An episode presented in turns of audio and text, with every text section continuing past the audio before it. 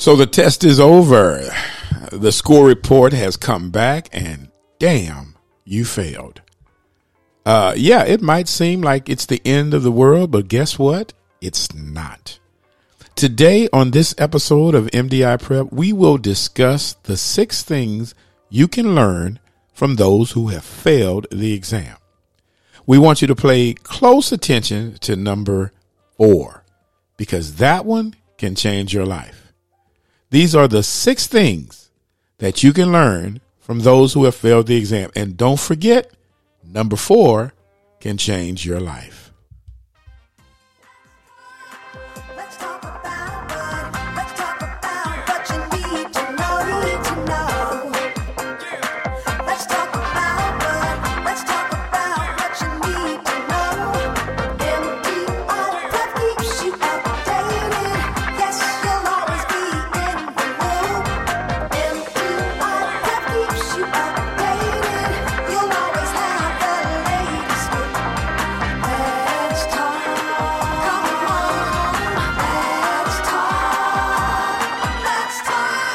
Hey, hey, hey, this is Doctor Sutton, and I am with M D I Prep, and we are so excited that you could join us again today for another amazing episode. Now, guess what? The episode that we're going to talk about today touches probably at least eighty percent of the population. Now, the other twenty percent are fortunate enough to have never failed an exam, but eighty percent of the people out there has have at one point failed some exam in their life. And so the question really becomes, is there anything that we can learn from those who have already failed the exam? Now, when I actually started thinking about this podcast, let me tell you the way I thought about this, how this came about. So I was running the other day. I was doing my morning run, and I was running and I was listening to uh, an audiobook. And the audiobook was called Antifragile. Uh, it was by Nassim Nicholas Taleb. If you have not read this book, it is amazing, right? So I'm running, I'm listening to this audio book, and it's talking about basically uh, things that we gain from disorder, right? So, you know, most of you who are in science may have understood this as entropy, you know, that that disorder, right? And so in this book, it basically talks about, in terms of being anti-fragile, means that there will be some that are sacrificed for the greater good, meaning that some will succeed, some will fail. But one particular chapter that really stuck out in my mind was this particular chapter that talked about entrepreneurs, right? And in here, he compared the failed entrepreneur almost like a, a failed soldier. Which is not, is, you know, if you think about it, every soldier that we know that has served in battle is heroic, is somebody that we honor. And they, even though they have made, may have died or, or when we say failed, they may have died in battle, their battle, their, their, their being a martyr for a greater cause is something that should be saluted. And so in this book, he talks about, why don't we salute the failed entrepreneur? And he gives this scenario of is that the failed entrepreneur is someone who has not succeeded, but by their mistakes, others have learned how to succeed. And I thought, wow, isn't that an amazing concept, right? So I said, wait a minute. If that's the case, isn't there something that we could learn from those individuals that have failed their exams, right? Because obviously for those who have failed their exam, there are lessons that can be learned. And so today, what I'm going to be talking about are the six things that we can actually learn from those who have failed their exam. Now, let me tell you just like this. So uh, most times when our students at M D I Prep come to us, uh, our goal is to make sure that they are prepared in a way that failure is not an option. Okay. Now, I would love to say that we have a one hundred percent success rate, even though ninety percent of the students in our pa- in our student in our class pass on their first attempt. We do have a percentage that does not. So how do we deal with them, right? So the first thing that we're going to be talking about today, the first thing or the first lesson that you need to learn is that there's no substitute for studying. OK, let's just let's just say there's no shortcut to knowledge. And I know sometimes people are crunched for time and things like that. But guess what? When you are preparing for a major exam, whether it be the MCAT, the I M B D E, the D A T, or the P C A T, or whatever exam that you're preparing for, there is no substitute for studying. Okay. Now, I have students who, I guess, for some reason or another, they love to wait to the last minute. They are the ultimate procrastinator. And then they get to this last, I say, week or two, and they feel like, okay, let me see if I can cram everything in in this last few weeks. Well, guess what? A lot of times what happens is that they feel like they are underprepared, and they're right, because they have not put in the proper amount of time. And so the first lesson that we have learned from individuals that have failed, and, and, if I've, and typically when I ask a student who has failed the exam, I'm like, okay, what do you think was the biggest reason you failed the exam? And they say, well, Doctor Sutton, I just don't feel like I had enough time to study. I said, okay, well, uh, how long in advance did you know about your test? Well, I guess I knew about the test for about maybe three months. Okay, how much time did you put in? Well, uh, you mean like dedicated study? Uh, yes, dedicated study, uh, maybe a month. So you knew about the test for three months, but your dedicated study for was one month. All right. Do we see something wrong with that? And most times they will admit, yeah, I just not, I didn't put enough time in studying. And, you know, in my office here in Houston, we, we have this couch, right? And, and if you can imagine this, it's this long black couch. And so a lot of times students will come in and, And they'll just sit on the couch, and as they started talking and kind of expressing some of the reasons why they think they failed the exam, um, how they felt about the exam, and so forth, you can start to see how that couch starts to so slowly become this resting pad for them, right? And then they st- they go from a sitting position, then they go to a kind of like a sideward lean. Then they go all the way from a sideward lean into this layback on the couch. And now they get to this layback on the couch. We are now in a full-blown counseling session over why they failed the exam. Now, once the tears have dried, we actually get to the core root of what we can do to correct that. So the very first thing that we can learn from an individual that has failed the exam is to stop procrastinating. All right. If you have three months to prepare for the exam, use all three months.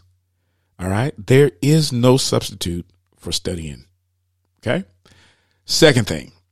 Oh, my goodness. This one you got to hear.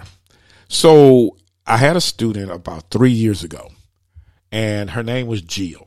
Jill came up to me, and she was dead set on going to dental school. Right. And so she comes and she says, Doctor Sutton, you know, I have my D A T tomorrow, and I just don't know what I'm going to do. I'm just I don't think I'm ready. And I said, well, Jill, how long have you studied? She told me. She said, well, I've studied, you know, at least three months, right? And I said, okay, well, that's good. You put in enough time. I said, do you feel like it was effective? She says, yes, you know, I, I studied all the material that you all gave us, and I, I feel really good. She said, but I am just so nervous, right, to take this test. I said, well, okay. I said, Jill, um, what do you think is the worst thing that's going to happen with this test? She says, well, the worst thing is I'm not going to pass it. I said, okay, so you don't pass it. I said, what does that mean? She said, well, if I don't pass it, that means I don't go to dental school. I said, wow, you don't go to dental school. What does that mean? She said, well, if I don't go to dental school, I'll have to find some other career because I won't be able to be a dentist. I said, okay, you find some other career. Then what does that mean? She says, well, then I'll always be wondering why I didn't go to dental school. I said, exactly. I said, did you hear what you just said? I said, think about it this way. I said, at the end of the day, I said, your test is on Wednesday, right? She said, yes. I said, okay, would you agree that there is a ninety-nine percent chance that even though your test is on Wednesday, um, if things didn't go well on that test on Wednesday, do you, would you agree that Thursday is probably still going to happen? Thursday's still probably going to come around, right? She said, yeah, Doctor Sutton, yeah, I'm, I'm pretty sure Thursday will come. I said, yes. I said, guess what? It's not the end of the world. All right. So don't stress about it. Do your best. Give it your all, because even though the test may be difficult, even though you may not think you did well, it's not the end of the world. Right. What does not kill you, we've heard this before, will make you stronger. Wow. So this was a concept that I helped Jill with. And and here's the good news. Jill took our advice. Jill is in dental school, and she's actually going into her third year. So Jill is doing fine now, right? So the second lesson is, is that the exam will not kill you, okay? And does, because it doesn't kill you, it's just going to make you stronger. The third thing that we can learn from those who have failed the exam is that sometimes you have to admit when you don't understand something. Oh, my goodness. You know, I have no idea why uh, smart individuals feel like they have to know everything. They don't. You don't. You know, sometimes it's okay to admit if you don't understand a concept. It's okay to admit that there's some things that you just don't know. And rather than ask for help, most students, what they'll do is they'll try to what we call wing it, right? I don't understand what that means, but they, they wing it. They say, well, you know, I kind of think I know what this means. And so they come up with some concept that they created in their brain that's totally off the beaten path regarding the material. And they use that. And now that becomes a new truth for some science that's already been established. That makes no shiggity, if y'all know what I'm talking about. And so rather than ask for help, they'll go into a test with misinformation. Don't ever do that. One of the lessons that you can learn from individuals who have failed the exam is that over, overconfidence can be deadly when it comes to an exam. And what I mean by overconfidence, overconfidence to the point where you don't want to ask for help, or you don't, especially when you don't understand the concept. Okay. That's number three. Number four. Now, you remember I told you, number four is something that can change your life. When you fail an exam, once the tears have dried, you've got to learn how to forgive yourself. Forgive yourself. Most times students will feel so guilty because, oh, I didn't study. Oh, I shouldn't have partied. Oh, you know, why did I pick that answer? I knew it was that other answer, but I just don't know why. I feel so dumb. I feel so, you know, they have every reason to actually get down on themselves. Don't do that. Once you've, like I said, once you've dried the tears, once you've processed all the things in your head on what could have gone wrong, forgive yourself. Once you've forgiven yourself, then you can move on. Okay? That takes us to number five. Number five is what I call persistence makes a difference. Let me say that again. Persistence makes a difference. See, failure is only failure when you don't try again. See, I've had students who have failed the exam five times and they passed it on the sixth attempt. Are they really considered a failure? No. They may have had a failed exam, but they're not a failure. So when you talk about being a failure, there's no such thing as long as persistence is in your life. And remember, persistence makes a difference. That takes us to number six. And number six basically goes in line with the P for persistence. If you plan to continue, if you want to go forward and you know you want to pass this exam on the next attempt, then you got to do what most people have heard before. It's called the five Ps. Proper planning prevents poor performance. I know we've heard that over and over again in our lives, but let me say it again because it is so profound. Proper planning prevents poor performance. If you want to do better, you got to plan better. And if you, whatever you did the first time, if it were not successful, if you were not successful with the tools that you used the first time, doggone it, don't use them again. Try something different. You know, what did they say the definition of insanity was? Doing the same thing over and over again, expecting a different outcome. Why in the world would you use the same study material? Why would you use the same study technique if it did not work the first time? See, one thing that I know for sure is that if you're listening to this podcast, that I know for sure that you're seeking knowledge. You're seeking some understanding. You're trying to find what is the best method to accomplish your goals? And that's the reason that M D I Prep was created. And so in doing so, you've got to make sure that you look at, you evaluate, and you see the things that didn't work and try something different. Now, these are the six things that we have learned from individuals that have failed the exam. And these are six things that you should really keep in mind as you are preparing for your exam. Now, one thing that we know for sure is that you're going to pass.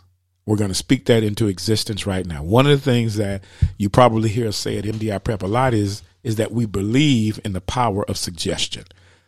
And so right now, if you are hearing my voice, if you are listening to me, believe in your mind, believe in your heart that you're going to focus on your exam. You're going to pass your exam. If you have failed the exam in the past, you're going to remember the six things that we said. Number one, there's no substitute for studying. Stop procrastinating. Number two, remember, the exam is not going to kill you. If the exam is on Wednesday, there's a ninety-nine percent chance Thursday will still come around. Number three, don't be so overconfident that you can't admit when you don't understand something. Number four, oh, don't forget this one. Forgive yourself, okay? Get over the guilt, let it go, and forgive yourself. Number five, remember that persistence makes a difference. Number six, plan to do better. Remember, proper planning prevents poor performance. You apply these six things. We know that you'll be successful. You know, our motto here at M D I Prep is, you got this. No matter what you're going through, you got this. You got a hard test coming up. Don't worry about it. You got this. I want you to repeat over and over and over. I got this. So on our next episode of M D I Prep, guess what? We're going to be talking about toxic relationships. Wow. How does that even apply to education, right? Well, did you know toxic relationships can impair your study ability? It can impair your success, your journey to medical, dental, or pharmacy school. So we're going to be talking about how to identify those things in your life that could inhe- that can impede that progress, that progress. So we're going to be talking about that. So remember, you got this. And until next time, peace.